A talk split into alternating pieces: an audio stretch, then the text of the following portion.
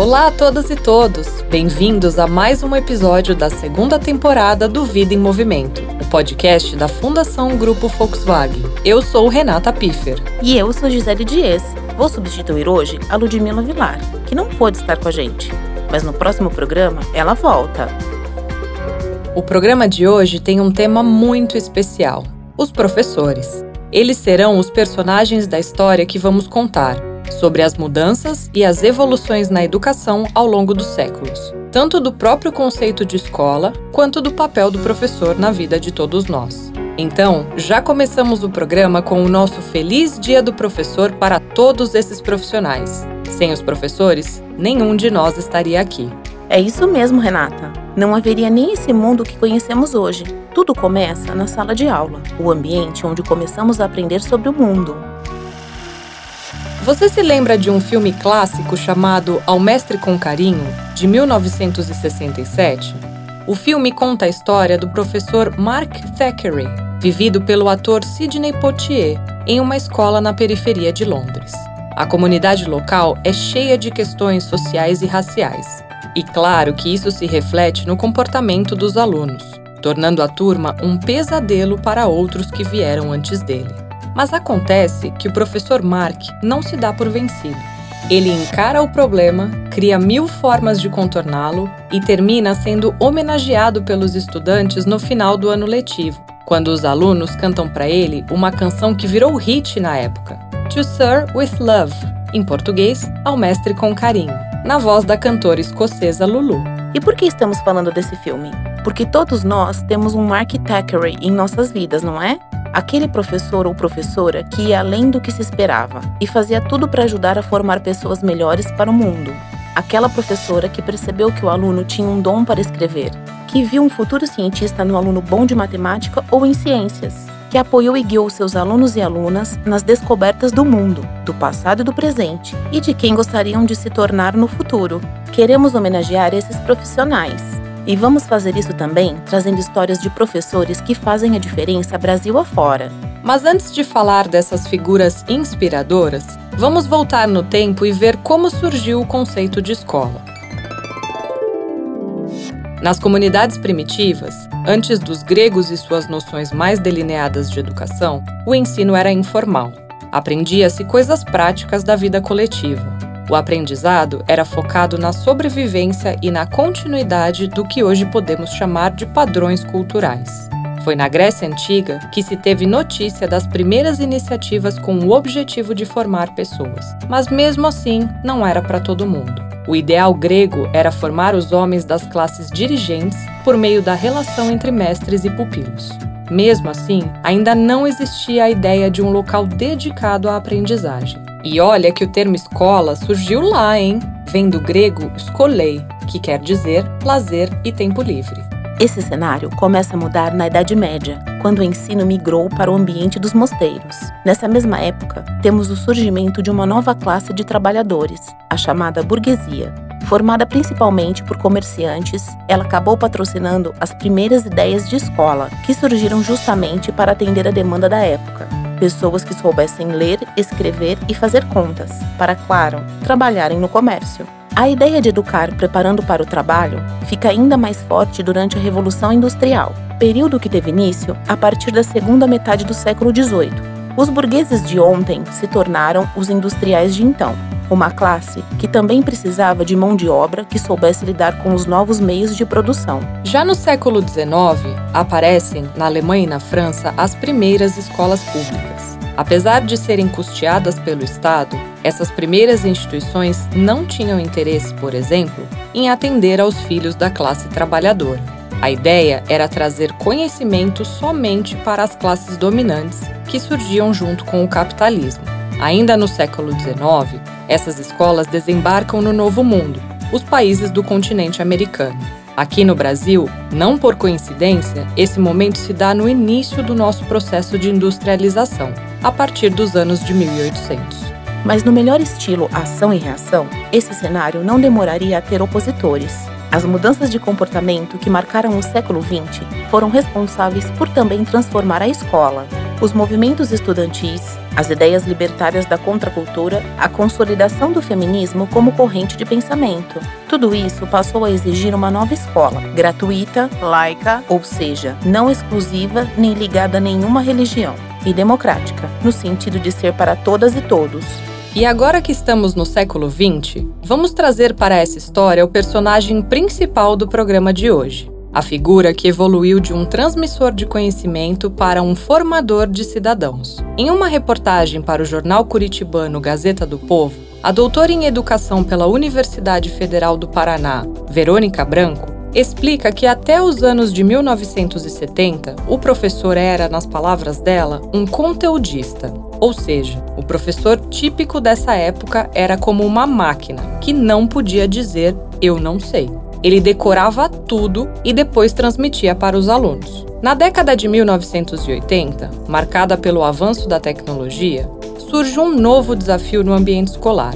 O professor passa a ter que lidar com novos meios para repassar o conhecimento. Ao mesmo tempo em que se vê livre de ser um repositório de conhecimento, o professor consegue assumir um papel mais amplo e, em certo sentido, mais sofisticado que é o de contribuir para a formação dos indivíduos. Nos anos 90, a chegada da internet muda o mundo e, claro, a educação. O papel do professor passa a ser também o de estar atualizado com novas ferramentas, que em muitos casos são dominadas plenamente pelos alunos. Já na virada do século XX para o XXI, o que vinha sendo desenhado se consolida. O conhecimento caiu na rede e o professor não é mais a única fonte de informação. Mas hoje sabemos que informação não quer dizer necessariamente conhecimento. É quando o professor assume o papel de mediar esse acesso. Discernimento, seleção crítica para separar o bom e o mau conteúdo e a necessidade de constante reciclagem se tornam as novas lições de casa para o educador do século XXI. E concluímos essa linha do tempo com os dias atuais, que talvez estejam entre os mais desafiadores já enfrentados. E não falamos somente da pandemia, que impactou diretamente na vida escolar do país. Políticas sociais não muito alinhadas à realidade da educação também tornam tudo mais turbulento. Congelamento de gastos com a educação, diminuição do número de professores contratados pelo Estado, visão de que a escola comum não deve incluir pessoas com deficiência. Todas essas decisões tornam ainda mais difícil a escolha de ser professor no Brasil. É como se tudo jogasse contra, por isso, casos inspiradores como os que traremos aqui se tornam ainda mais importantes. E por que não dizer emocionantes também? Vamos começar contando a ideia da professora de História Roseli Marchetti Honório, aqui de São Paulo, capital. Quando lecionava na Escola Municipal de Ensino Fundamental Infante Dom Henrique, ela percebeu uma coisa. Toda vez que ela falava sobre processos migratórios, os alunos sempre tinham um comentário ou brincadeira que pendia para o preconceito principalmente com relação a quem vinha de fora. Seja qual fosse esse fora, outra cidade, outro estado, outro país, foi quando ela decidiu usar o ambiente escolar como um laboratório para investigar as origens de seus alunos.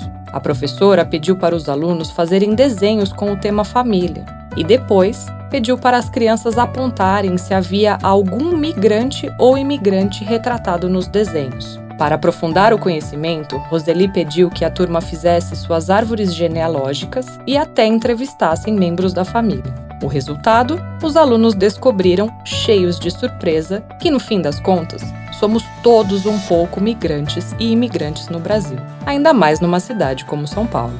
De Minas Gerais, vem a experiência vivida pelo professor de História Digiane de Oliveira Nunes, ele dá aula na Associação de Proteção e Assistência ao Condenado, APAC, em Lagoa da Prata, Minas Gerais, para turmas de ensino de jovens e adultos, o EJA.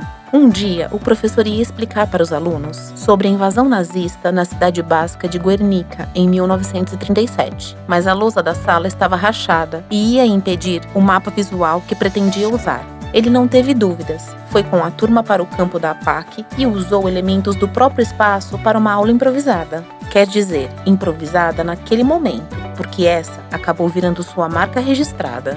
Usar tudo ao seu redor, fora da sala, para ajudar a transmitir suas ideias.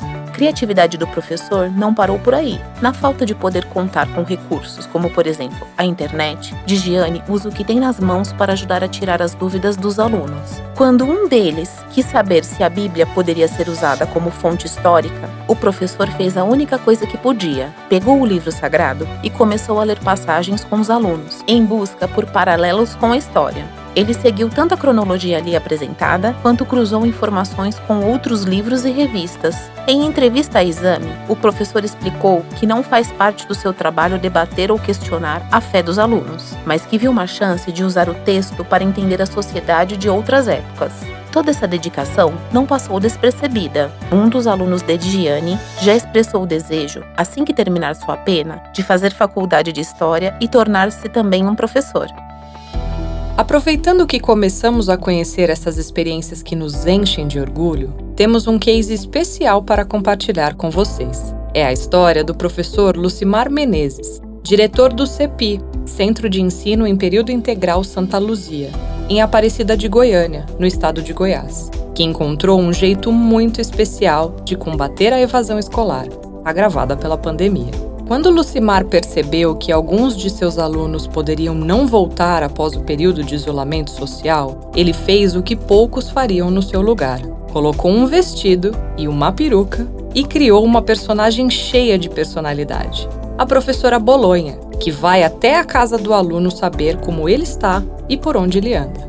O professor Lucimar esteve com a gente na quarta jornada do conhecimento evento online promovido pela Fundação Grupo Volkswagen e que teve como tema o protagonismo da educação em épocas de crise. Na ocasião, ele explicou que teve essa ideia para chegar até os alunos que mostravam pouca frequência nas plataformas de ensino à distância e que estavam atrasados com suas atividades e cadernos de exercícios. Por trás da ideia estava uma necessidade de reinvenção por parte da equipe do CEPI Santa Luzia, criando outras maneiras de chegar até os alunos. A cena é de filme. Lucimar chega em seu carro de som todo enfeitado e anuncia que o ensino delivery chegou, vestido de professora Bolonha e chamando os alunos na porta de suas casas. A mensagem é: já que o jovem não vai até a educação, a educação vai até ele. E não tem quem não se convença pela carismática professora, que sabe muito bem lidar com os seus aluninhos e aluninhas, como chamam os jovens. O resultado foi a volta às atividades escolares diárias de 85% dos alunos que estavam distantes e um índice de evasão escolar de 1% no final de 2020. E a professora Bolonha já mandou avisar: vai continuar nativa até a pandemia acabar. Nossa próxima professora nota 10 pensou rápido e conseguiu reverter um cenário bastante delicado. Um episódio de bullying na escola. Ela é a professora de geografia Gislaine Carla Waltrick, que leciona no Colégio Astolfo Macedo Souza, em União da Vitória, Paraná. Ao presenciar cenas de perseguição a um garoto que estava sendo chamado de gay pelos colegas, de forma insistente e em tom de desrespeito, Gislaine não se limitou apenas a intervir nos episódios. Ela criou um projeto para que todos os alunos e alunas pudessem falar de gênero e sexualidade. A professora pediu que os alunos saíssem pela escola e mapeassem como a sexualidade se manifestava no espaço escolar. Por exemplo, no banheiro com pichações de palavrões e desenhos. No laboratório de informática com as tentativas de acessar conteúdo pornográfico. E até na quadra de futebol, tida muitas vezes como um lugar só para meninos. Com o resultado do levantamento em mãos, estava aberto um espaço para conversar sobre as chamadas construções sociais. Os temas dentro disso eram propostos pelos próprios alunos, coisas que interessam diretamente a eles, como expectativas sociais e sexualidade, entre outros. Com as conversas, vieram à tona relatos de violência e depoimentos sobre o porquê alguns comportamentos eram considerados condenáveis e outros não. E esse foi o gancho para Gislaine mostrar, como mediadora dos debates, que todos e todas devemos proteger nossos corpos e respeitar os dos outros. Viajando do Paraná para Rondônia, vamos conhecer agora uma história sobre as escolas criadas nas terras indígenas do povo Paité. Os alunos sabem falar bem o português mas tinham dificuldade para associar o método de ensino proposto pela escola regular à tradição que eles viam em casa, fortemente retratada por meio de seu idioma indígena. Foi esse cenário que recepcionou a professora do ensino básico, Elisângela Delar Melina Suruí. Quando percebeu o impasse entre as duas culturas, conseguiu enxergar que a solução estava bem ao seu lado, ou melhor, estava sentadinha em cada carteira das escolas, os próprios alunos. Mesmo que o material didático adequado já fosse uma demanda não atendida antiga dos professores, Elisângela enxergou além do problema e percebeu que ninguém era mais indicado para produzir esse material do que as próprias crianças. Foi quando ela iniciou, junto com as turmas, a produção de um material bilíngue, cruzando o português com a língua materna do povo paité, uma forma de alfabetizar sem ignorar o saber dos índios, incorporando-o na formação dos pequenos. É incrível o poder que a representatividade tem para nos ajudar a encontrar o sentido das coisas, não é? Aqui na Fundação Grupo Volkswagen, a inclusão e a diversidade estão de braços dados com a educação, permeando todos os projetos nas três causas abraçadas pela instituição: mobilidade urbana, mobilidade social e inclusão de pessoas com deficiência. Compartilhamos o propósito de mover pessoas pelo conhecimento, por meio de movimentos que diminuem as distâncias e geram mudanças, transformando potenciais em realidade. Nossa missão é promover transformações positivas que impulsionem melhorias na educação e que mobilizem cidadãos para atuarem como protagonistas do desenvolvimento de comunidades. E nada disso seria possível sem os professores e demais profissionais da educação, que estão sempre com a gente como parceiros nos projetos e também entre os beneficiários de nossas ações. E isso permite uma troca muito rica constantemente aprendendo com eles, mesmo que não estejamos mais em sala de aula. E assim, a gente encerra mais um episódio do Vida em Movimento. Esperamos que o programa tenha te inspirado a não perder nenhuma oportunidade de valorizar a educação e o professor, e a expressar esse valor em casa, com os amigos, no trabalho. E sempre lembrar que sem eles, nenhum de nós teria trilhado seu caminho e realizado suas conquistas. Não é à toa que as lembranças de nossos professores nos seguem por toda a vida. O caminho é a educação, pessoal. Um abraço e até o próximo episódio. O podcast Vida em Movimento é uma realização da Fundação Grupo Volkswagen. Produção, pesquisa e roteiro, RPT-Com e Fundação Grupo Volkswagen. Apresentação, Renata Piffer e Gisele Dias. Produção musical, gravação, edição e finalização, Groove Audiomídia. Se você quiser saber mais sobre educação e o papel dos educadores, acompanhe nosso site ou siga a gente nas redes sociais.